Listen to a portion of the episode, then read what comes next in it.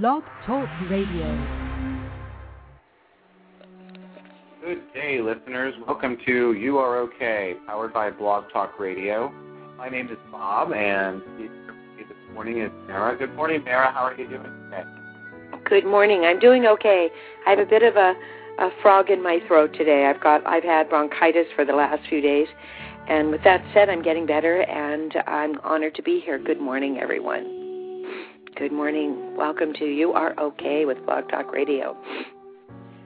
Oh, so Bob, how are you today? How's your week been? Tell us about your week. Uh, but no, all is well. All is well.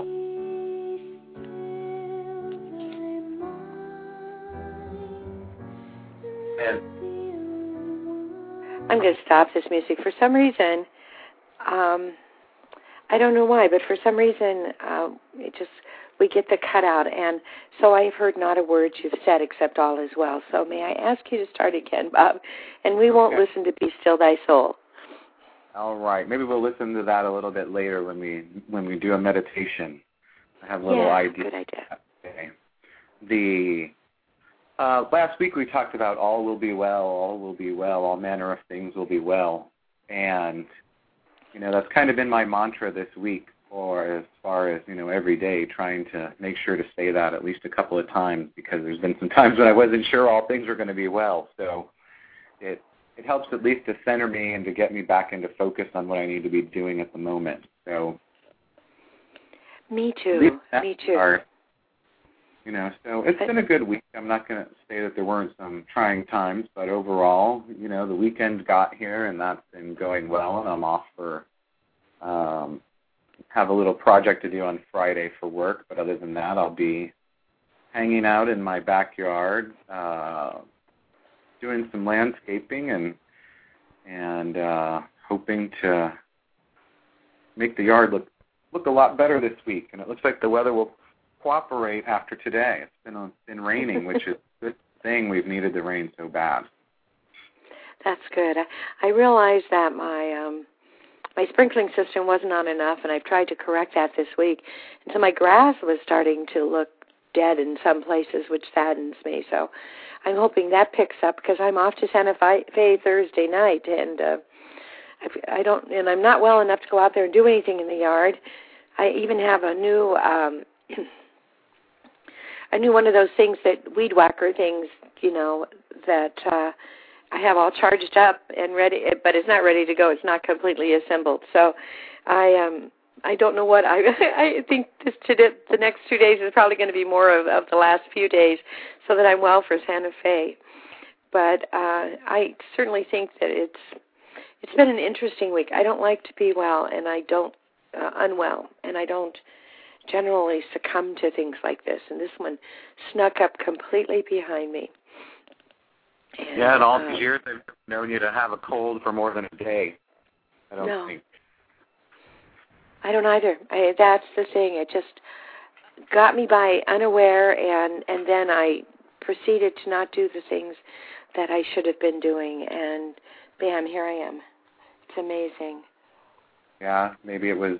Maybe it was a little sign from above to take a to take a rest for a little bit. Maybe. Yeah, I think you're right. I think that's a good point. That that maybe I needed to slow down a bit. I certainly have slowed down. Um, you get pretty tired when you don't sleep for a couple of nights because you're coughing all night long. Yeah. And so, just by its nature, I slowed down a bit.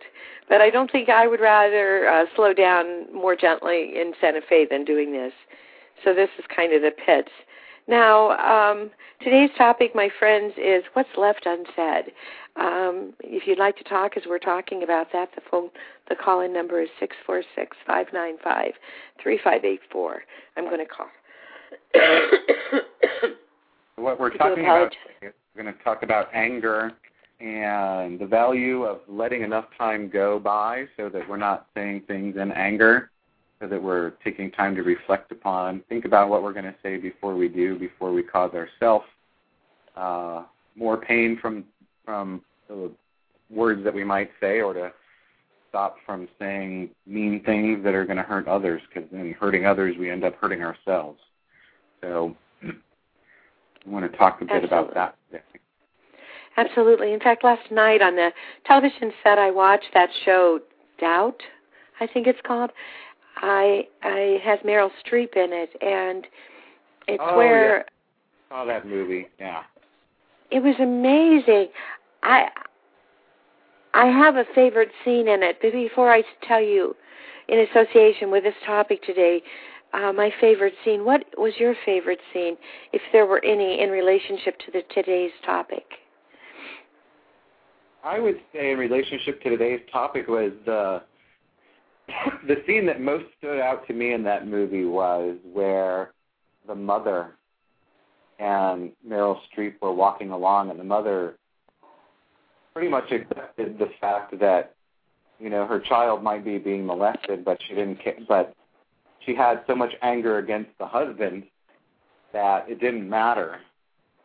Or I don't want to say it didn't matter. It was it was it's a very troubling scene in that movie to me, and the way that she helped. It was the way I guess that she handled her anger at her husband. Yes. That was a powerful that was a powerful scene. I I think what I heard her saying was that her son was gay and that her husband could not accept that. That. Right. Pardon me?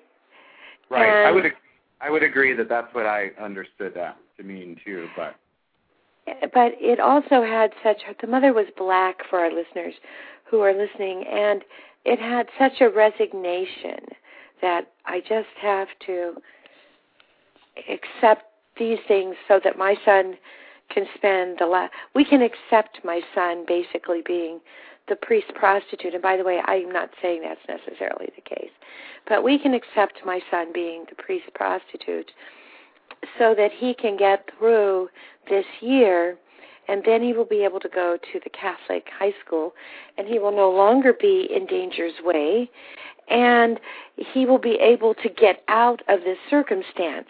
But if for any reason my son is is saved from this in other words my son becomes linked with this then uh, my husband will kill him you know it was like oh my gosh what choices bob what choices I, I was aghast that as a mother she couldn't make the same simple kinds of choices that I made as a mother. Of course I would do something for my child. My child first. You know, uh whether it would be calling the police because somebody may have touched my child or something else. I mean, those were just a given. And Yeah. and she she didn't have those choices. So it was a very very humbling scene. I thought very well acted, very humbling, very frightening, and very and speaking to so many different things. Uh, because certainly there was a racial component in it too, but Right. especially in, in the new school. But much more, I mean, especially in the old school. No, in the new school, because he was the only one who was black so that was aha uh, you're right that was a very troubling scene it left me a little bit unsettled my Wow. favorite scene and then i'll ask you the question my favorite scene was uh the scene where he described the woman who had said some gossip and confessed and he told and and he says that the priest told her to go to the roof and open a feather pillow and let all of the feathers out. Open it up. all the anger out. Let all the anger out. Unzip it and let all of the feathers go. And they all go floating around. And you see this imagery of the Bronx at that time just uh, covered with feathers. And then she goes back and says, Okay, I've done it, like expecting absolution. And he said, Now go back and pick them up. Find them all and put the feather, put the pillow back together. I had forgotten about that scene. yeah. to me, that was just so hugely powerful because we used to slay people, and we've said this so many times on the show. We used to slay people with weapons. We've moved into a time where we slay them with words. and just a carelessly spoken word, and we all do it, my friends. You're not talking to saints here. A, care, a carelessly spoken word just has such far reaching ramifications. It just touches so many people. It's it's truly, truly amazing. And um that was a very gripping thing for me. So now Bob, do you think that he was touching the boy? You know, I don't know. I haven't I I, I never came up with a definitive answer in my mind that yes he was or no he wasn't. Um I want to, you know, human nature says I I hope that he wasn't, hadn't been, but you know, we know with all of the all the scandals that have that have been going on in the last what ten years now that they've all been coming quote unquote out of the closet with uh, so many priests that have been. I guess the, what the movie did for me was made me think that you know there could be some of these kids that are making and who aren't kids anymore. They're probably just out there to get try to get some money or some publicity out of it. That may have actually, you know, taken a liberty to make false accusations, and that not all in not all cases are true. It's kind of what I left that movie with the thought of is that you know yes it ha- it has happened we know it's happened some folks have you know can some of the priests have confessed that they've done that you know that yes they've molested children but in some cases you know they've still said that no I ha- didn't do that and it kind of left me with the feeling that you know I'm not the judge really and, I think, and I'm not. Yeah, and and I don't think, and there isn't a judge. My friends, there isn't a judge. There, there certainly is a, a civil court system, but at the end, when Sister James, James is in the male name, was saying she had her doubts and then and that she didn't think he did it. And then uh Meryl Streep's sister for who for whatever I can't say, I can only see the word principal in front of her. Probably a childhood thing for me. But anyway, uh sat there and suddenly started crying and said she has her doubts and my friends, I, I that was a very poignant uh, part of the movie because she acted on her certainty, not on facts. And she lied to the priest by telling him that she had called his prior school and spoken to a nun. And, right, and his, his reaction to that was was what was interesting. Yeah, because you know that's not. We have such an idea about lying, and Mrs. J, Miss or Sister James was like, "Oh my gosh, I can't believe you lied." It was like suddenly that was the worst thing, and and then he, his reaction, you're right, was very interesting, and and he resigned, and and so they left you with this haze of judgment because that's what it's all about, his judgment of this man and the life choices he's made as it relates to children. Now, against that entire haze, I would love to have seen this movie as one of those ones where you saw it from from the uh, protagonists. Uh, actually, we had two protagonists in this show. From Meryl Streep's perspective, we saw it. We saw her certainty. We saw her beliefs. And then we see the priest trying to explain to Sister James, who doesn't believe he did it, that if he was going to go down in life, he wanted to go down being known for love. Now, there were some things that in today's world would be considered very, very uh, unacceptable in a teacher student relationship, that certainly in that time period was probably equally questionable, but such as I still can't understand how he had the boy's T-shirt. I, I don't understand that. That that was really something that made me a, a survivor.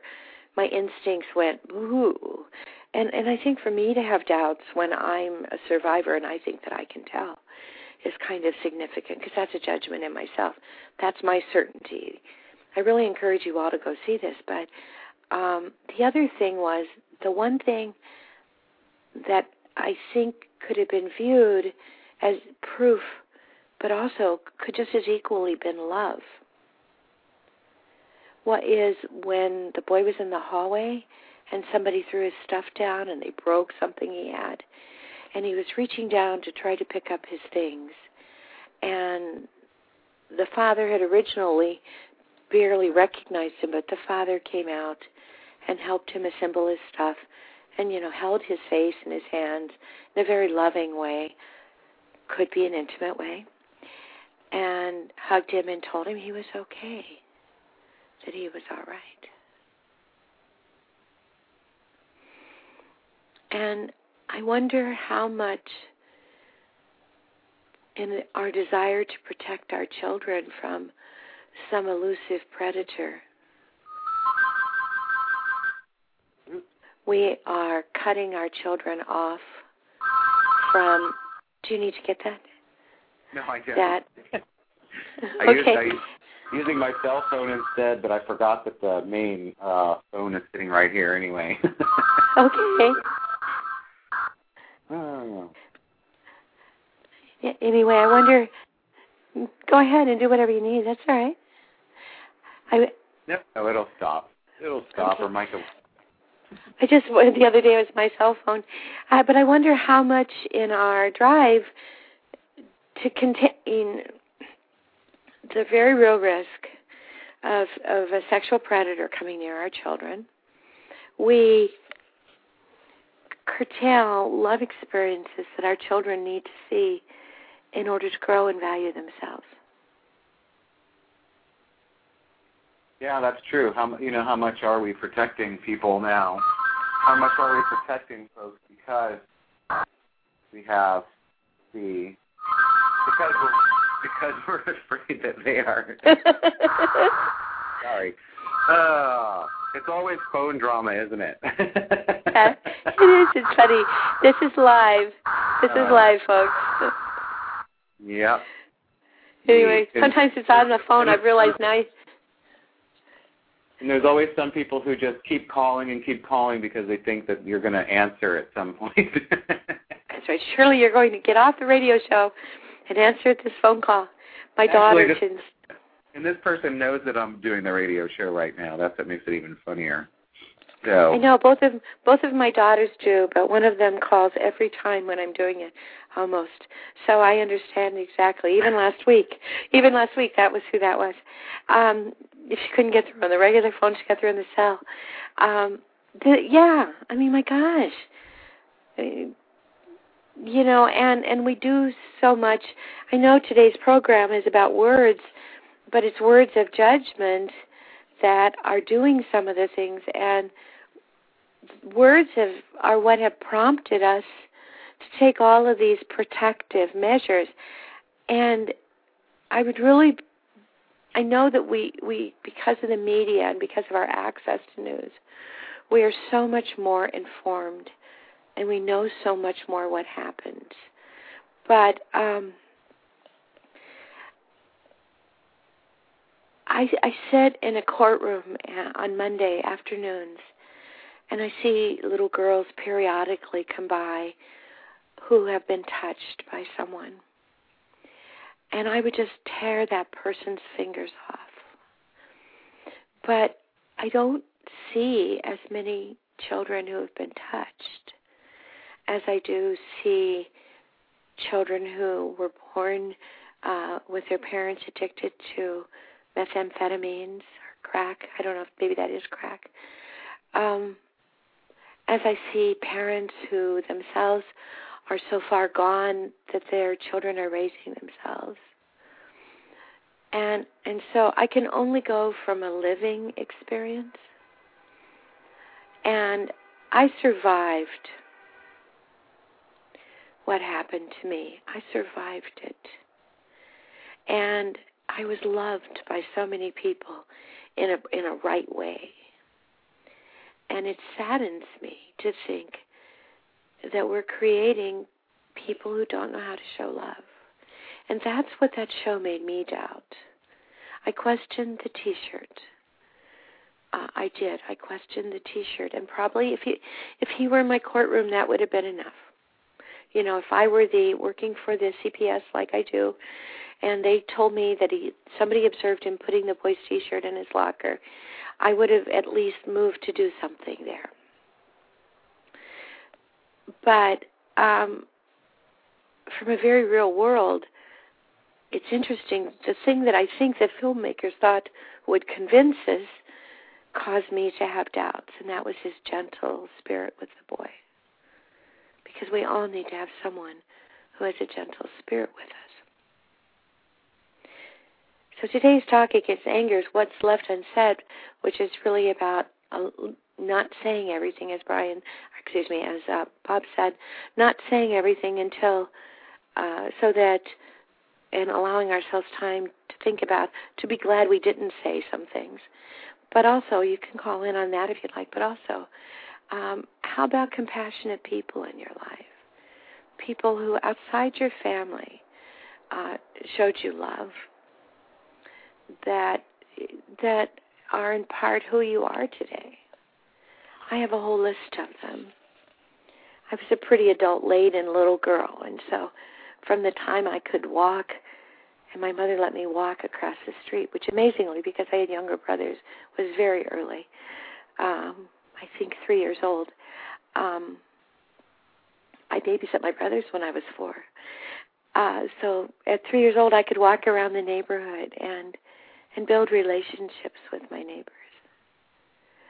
And you know, we were uh, did that as children too. We walked we walked around our neighborhood as we, we were kids. We were in the alley. We were we were at you know it was we got locked out of the house when we were kids. it was you know you go outside and play. You don't stay inside. It's summertime, and you know we went to the library. We walked to school. We walked everywhere.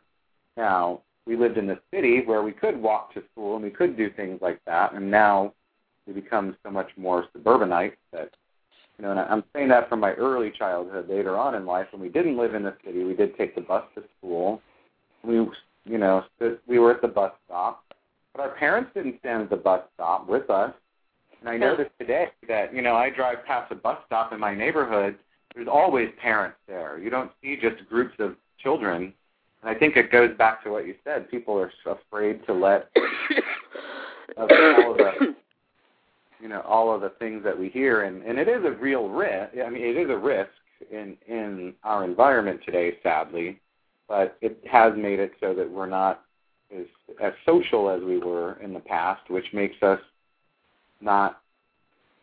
I think it almost makes us not have as much compassion as we could have for people because Yeah. we're not exposed to as many people as as we as you and I were as kids. I knew all the neighbors. We could go in their house. My parents didn't say anything about, you know, no one ever said anything about us going to other people's houses. Other people would come to our house.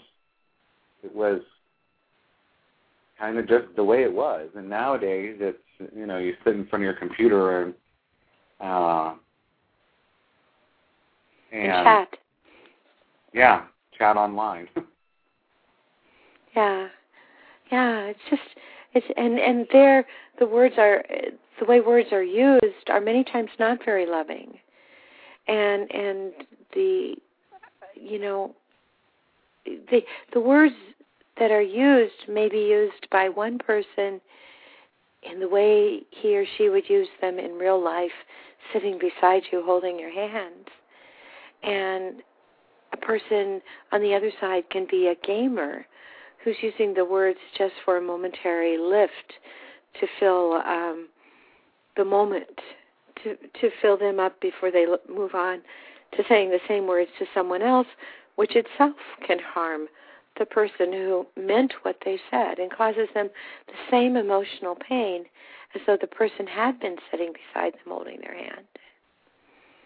It, it's it, we've we've come to such an odd place that um and I I think the guys brought us here today even in this conversation because that's a very sensitive topic for me.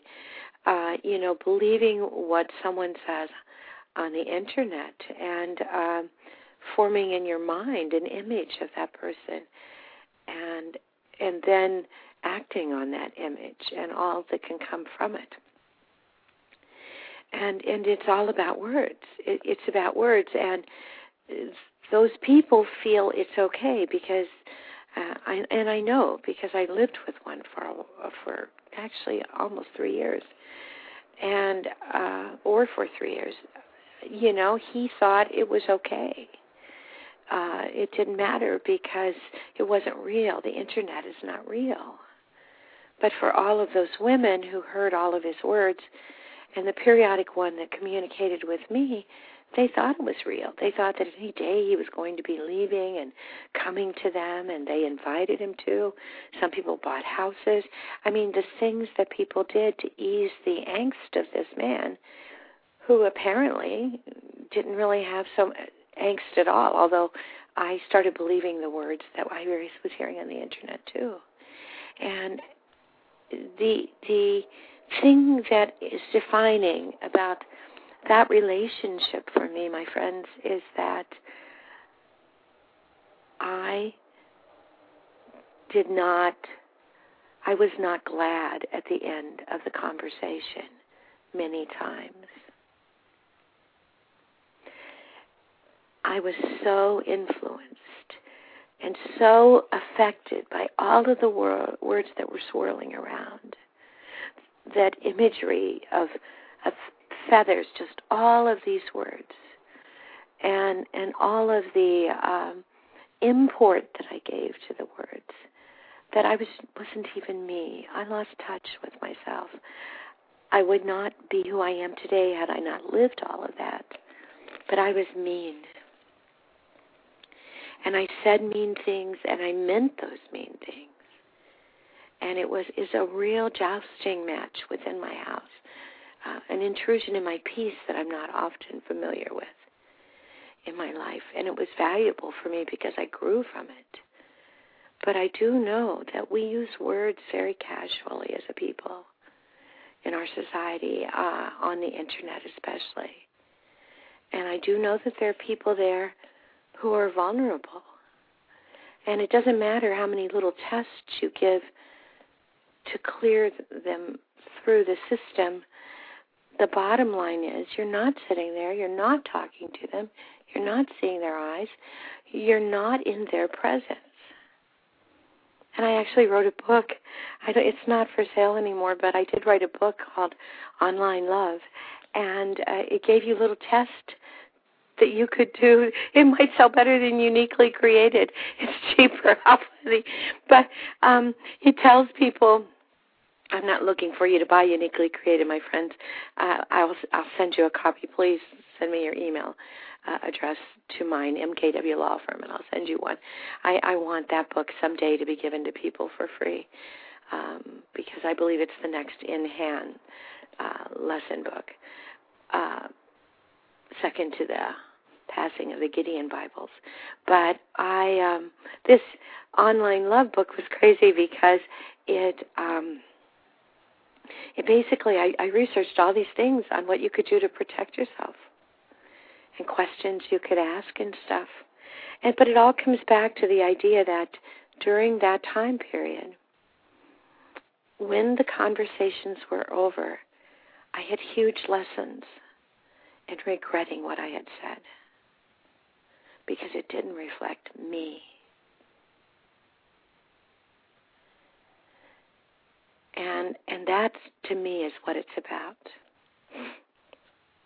Is are you reflecting who you want the memory of to be in your words? Personally i'm finding that there are times now when i don't say anything. I'm more quiet. Because if i would speak unless it was important and I felt that it needed to be said. If I would speak, I would not bring any peace to the moment, and it wouldn't change very much. There's a wonderful Buddhist uh, quote out there, and I don't know it precisely, but basically, we can put it in kind of a Buddhist idea. Will my words matter in a week? When I something I have to add to the conversation is so inconsequential that it's still going to remem- be remembered without my quote the way it was said, then I pretty much stay silent and allow the people to have the glory of their words, unaffected by my addition. So, Bob, I'm going to let you talk for a while. I don't know. I started rambling there, I think. no, it made perfect sense. I think, you know, to kind of recap what I understood there is that you know, a lot of times we do say things that that we're going to come to regret later, and maybe we don't regret that we said them or regret that we maybe regret's not the right word that I'm looking for. It's we wish we wouldn't have said it because we weren't being our highest self when we said what we did, and there could have been a nicer or maybe even a more assertive way of saying it that was less offensive. Uh, yeah. I always think of you know be of the four agreements Don Miguel Ruiz. It's that you know be impeccable with your word, and you know it, to be impeccable with your word. Sometimes you have to sit back and listen and think about what you're going to say before you say anything at all, because uh, that just you know you, you to say something right off the top of your head sometimes doesn't lead to being impeccable with your words because you have anger that's sitting in your way. We have emotions. We have the part of being a human being is that we do have emotions and that we have to sometimes step back and take a look at what it is that we need to just take a step back from those emotions and look at around us and figure out what we need to do in order to um, not in order to remain impeccable with our word because our our word will be tarnished by the anger and the resentment, the the guilt, the fear, the chaos that's going around in that time. Yeah, absolutely. Yeah, I guess for me in the end, is a, kind of taking the Don Miguel Ruiz because I really do love the Four Agreements. Um, I, I've taken that kind of to heart in the sense that when I walk away from a conversation, I want to be happy with who I was and myself. Right, and, I, I, you want that by being impeccable with your word, and to walk away and say, "Yes, I I I feel good about what I said. I didn't say anything out of anger, and and sometimes that does mean that we have to sit back and and think before we speak. Yes. Yes. Yeah. Take some time and think before we speak, and and sometimes ask ourselves the question: Does this really need to be said at all? You know, do um. Is there another motive? We, is there a a motivation inside me to to say this other than to be to make a point or to um, take a stab at someone else. Yeah, that's a good point. It's a good point. In fact, you know, I have these people who come to my office periodically, and um, I, I think I've told this on this show before. Forgive me for repeating the story, but it just stands out to me how important, how sometimes it's hard to be impeccable with your word, and you need a reminder. And I've put a visual reminder. I have a, a lovely little glass um, card holder, business card holder. I mean, most people who come in my office know that I'm the senior deputy county counsel. I don't need that card, but we have cards. So mine are sitting in that little card holder, and I'm amazed people do take them, and I periodically have to refill it. And at the back, behind the cards, I have this little saying that I that I often start the show with. You know, in the valley, on the mountain, I beheld only God. In hardship, I saw Him by my side. In ease and well being I beheld only God. Like a candle I melted. Amidst the sparks of the flames I beheld only God. And as I'm sitting there looking at someone who's trying to really engage me. I the, my room. You've seen my office, Bob. It has no window. You know, it fills up very quickly with the engagement. The engagement opportunity is right there, staring me straight in the eyes.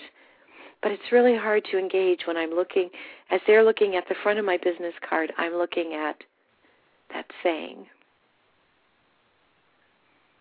because it tells me that in this across the table I'm beholding a part of God. Now that doesn't mean you don't have to be was is the word wily like a fox. You do, you have to be politically wise. But you don't have to necessarily give up your peace all the time to do that. It's interesting that people come to respect those people who are very hard to shake from their peace.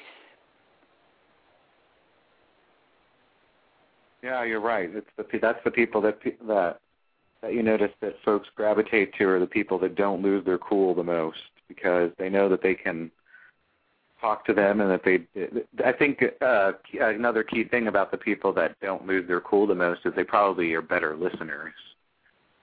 Yes. Because they listen instead of jumping in and saying, you know, I I'll I'll admit this week, you know, I had I actually had a customer call me say that someone that one someone on my staff doesn't listen and that they talked more than they listened and they gave me some examples and you know I thought uh okay. And you know and I, I took that under advisement and you know there you know it could be that you know I'm not sure. Anyway that happened. And then someone came uh, another a different employee came into my office and was asking me a question and I think at least two times I give I gave an answer before she even finished the question. And she's like, by the third time she goes, all right, this third time, can I please say the whole thing before you answer because you haven't answered my question the other two times. And I thought, oh, you know, so it's it is uh we, we all need to remember to listen too yes, before we yes. start saying something because I think we can become and in this case I wasn't angry at all. It was you know, I guess we always all do that because we're in a rush. We try to, or we think we're. Uh, why do you think we do that? I think everyone tries to answer a question before the other person answers or finishes asking the question. I, I don't. I think that it may show position and, and knowledge. It, it may be designed. It obviously gets wrong answers and wastes time, but we think it saves time. The real problem is when someone acts on a partial answer or a partial question, you know, and um, I, I think that it may be a bit of uh, I because I I am so smart at this. I know what you're thinking. Let me tell you. They give you signals. Plus, if I may give you a, a more spiritual look at it, I think we do connect with other people. And we connect with their energy. All of us are a bit empathic. And I think that because of that, we know where their mind's going. And it could be we're right.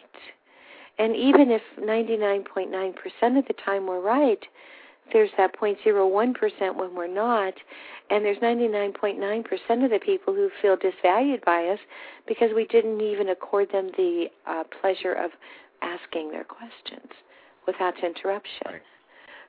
You know, we've all sat there in, in the room and thought of answers while someone's talking. I, I periodically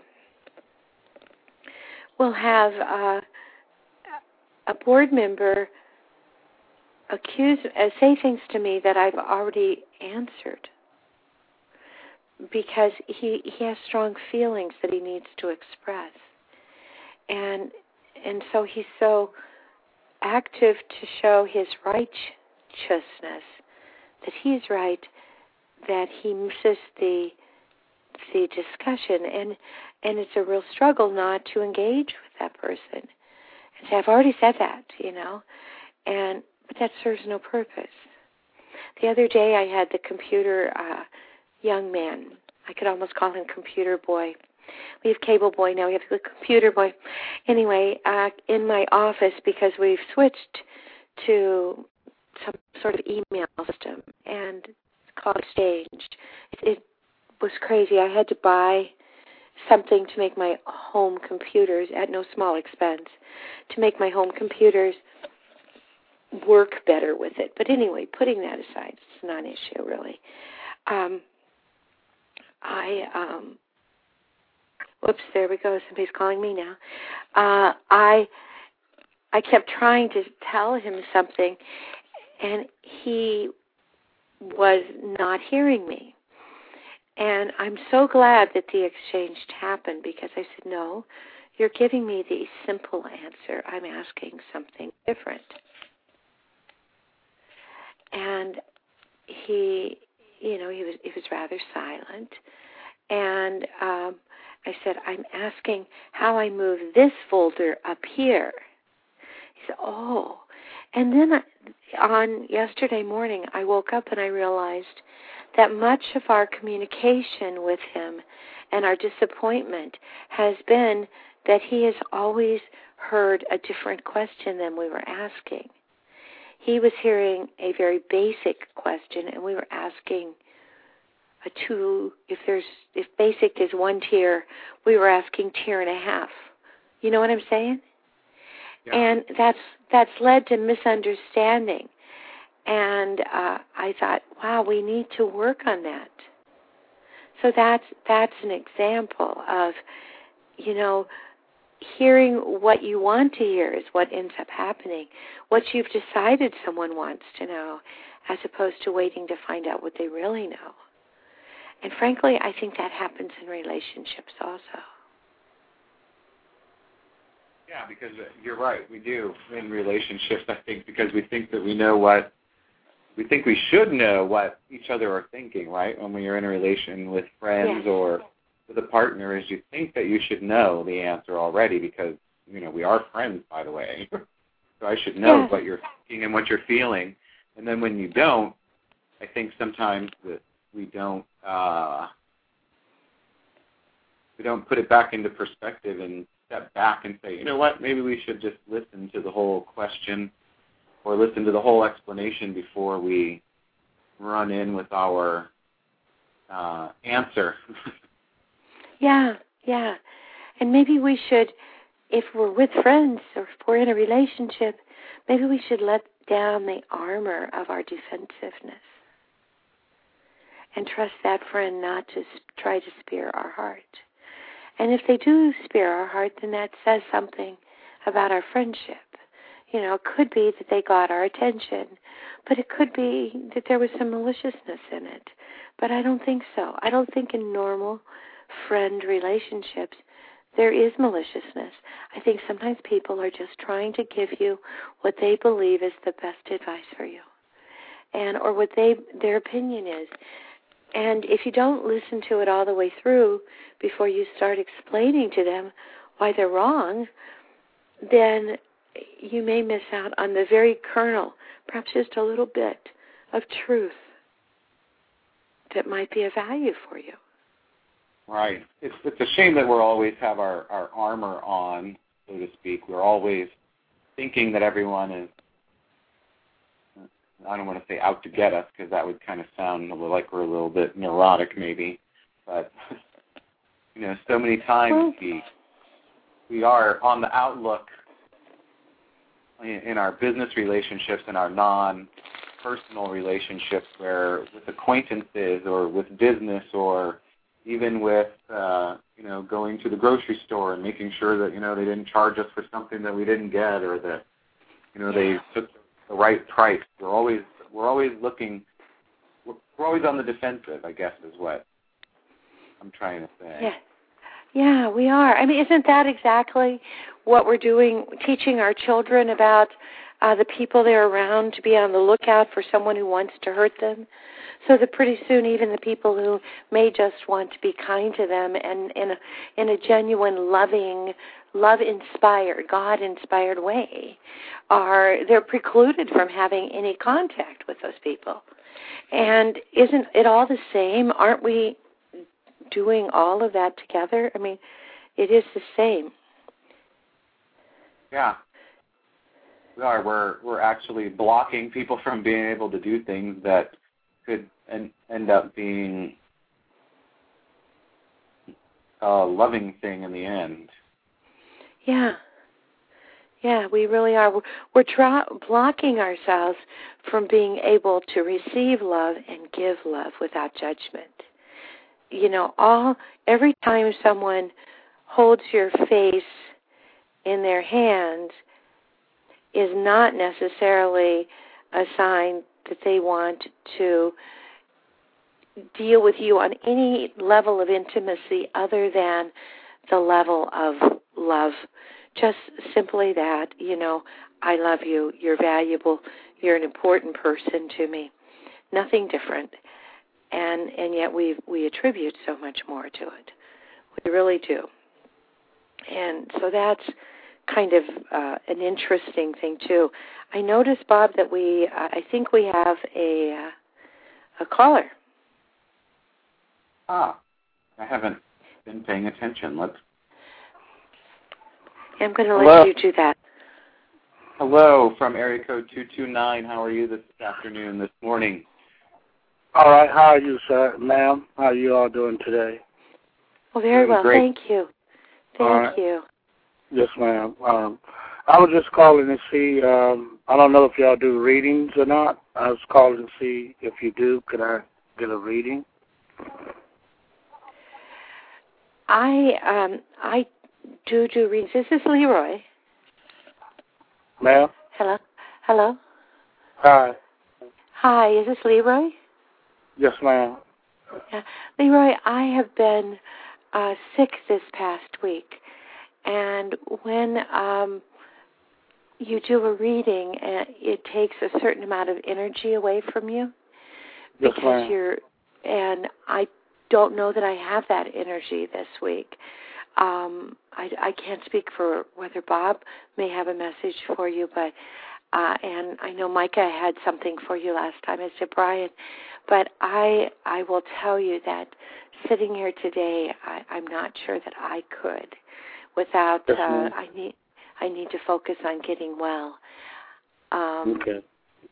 but Bob, I don't know. Perhaps you and Leroy could talk for a moment there.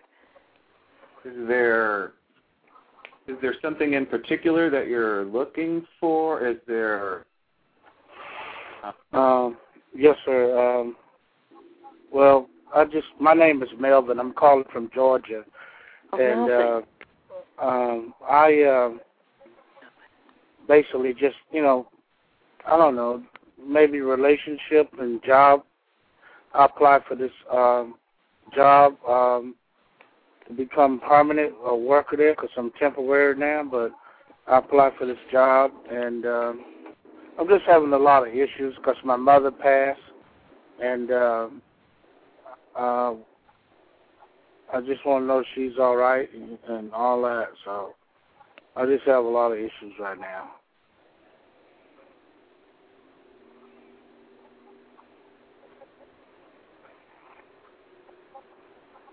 Course you you know your your mom is there with you in your heart and you know that she is um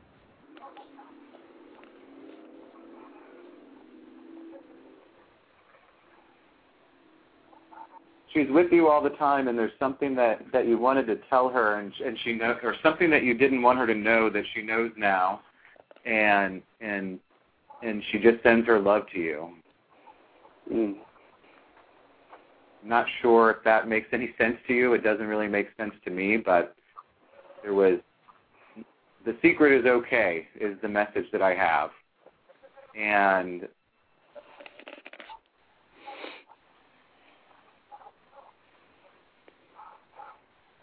Mm. it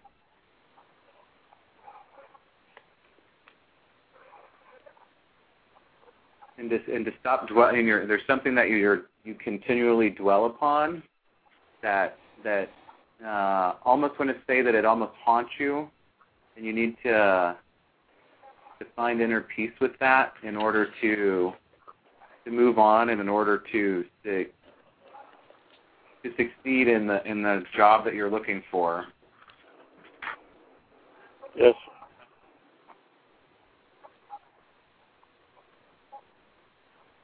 Does, does any of that make sense for you? Does that help you out any?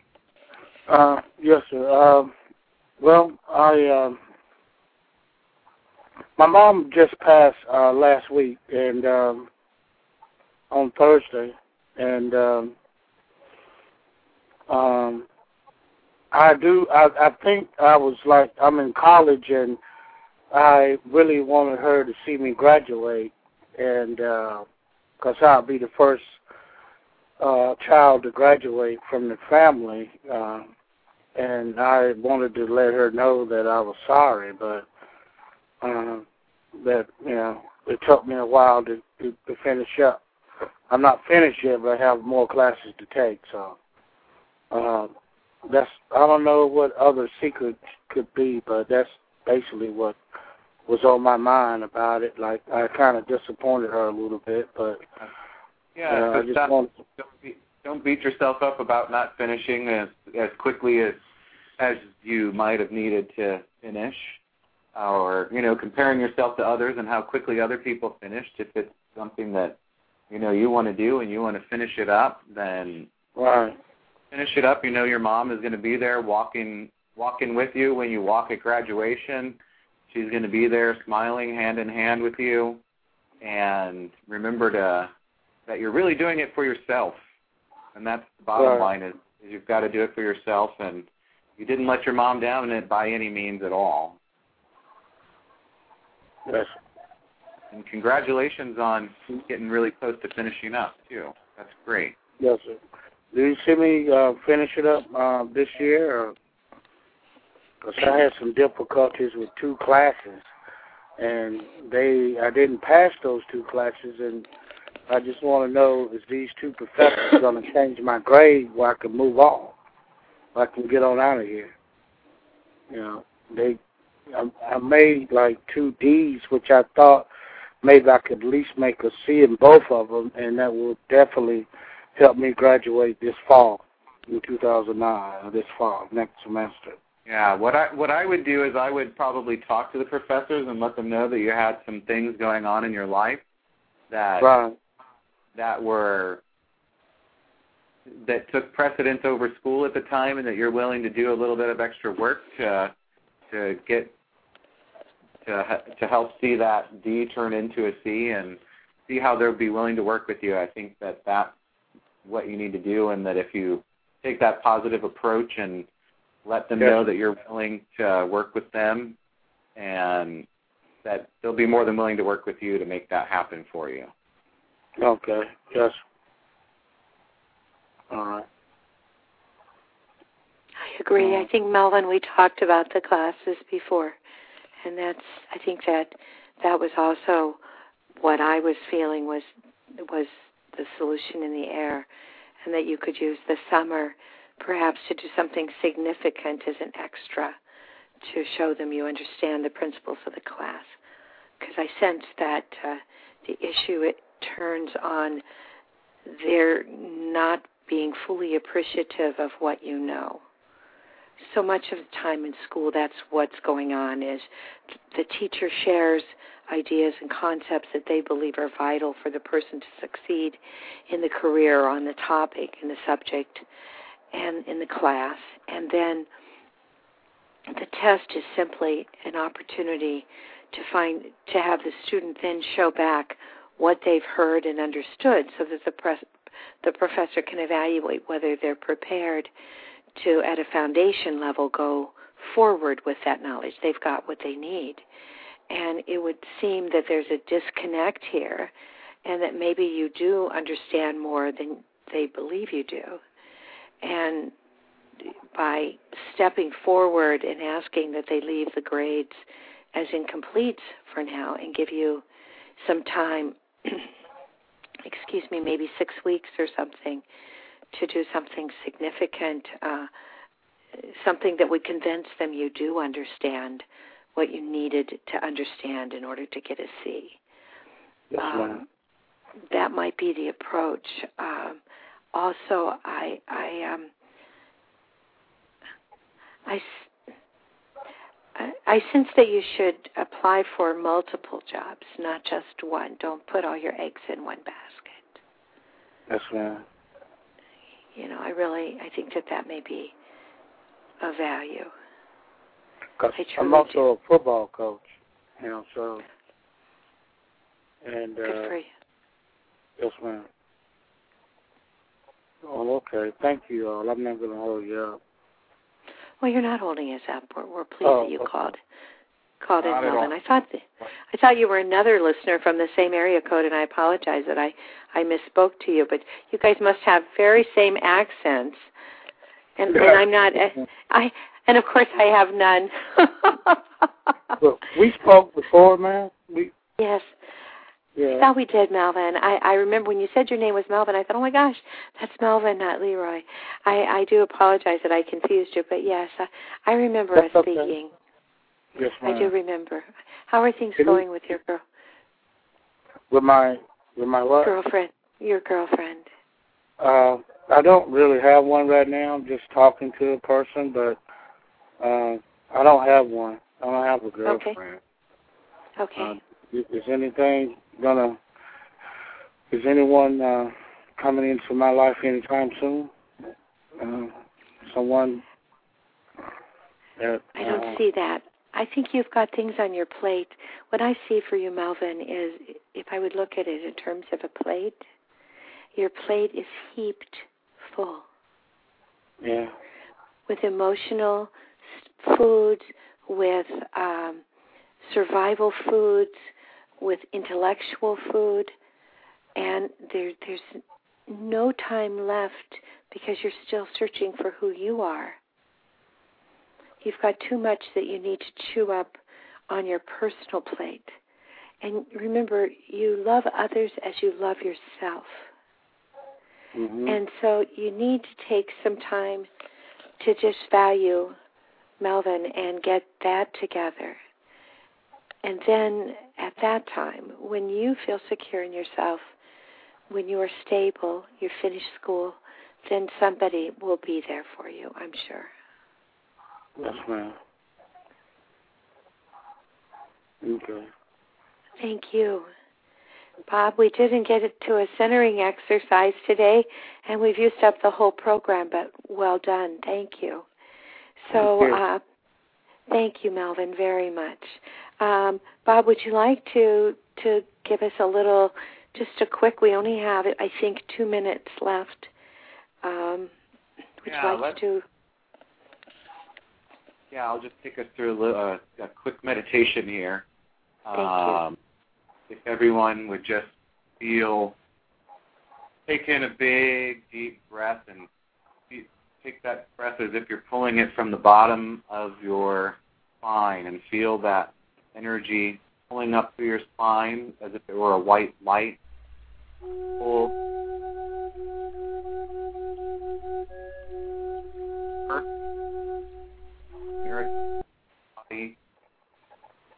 Exhale the air, and as you exhale, feel all of the negative energy that's within you releasing itself into the air, pulling in positive energy, pull in the white light from the earth into your center of your body, pull it up in through your lungs, feel the air coming out as if it's pushing out the top of your head as you blow the air from your mouth out into the world.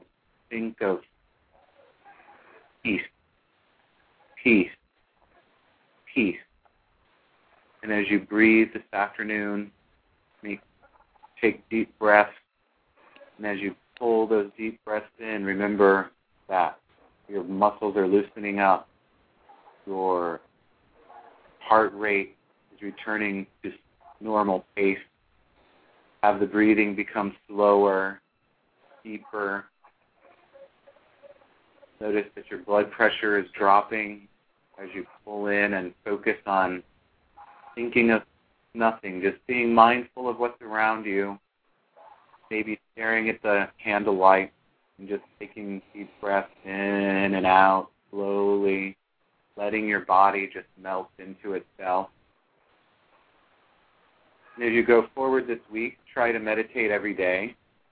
take a, even if it's just five minutes in the car as you're driving, take that time just to take some deep breaths. And remember to be compassionate. Thank you for being with us today. Namaste. Namaste, my friends. Thank you for joining us. Melvin, thank you for calling in. May love Thank enfold you. you today and this week. Thank yes, you. ma'am. Thank you all. All right. Bye-bye. Bye bye.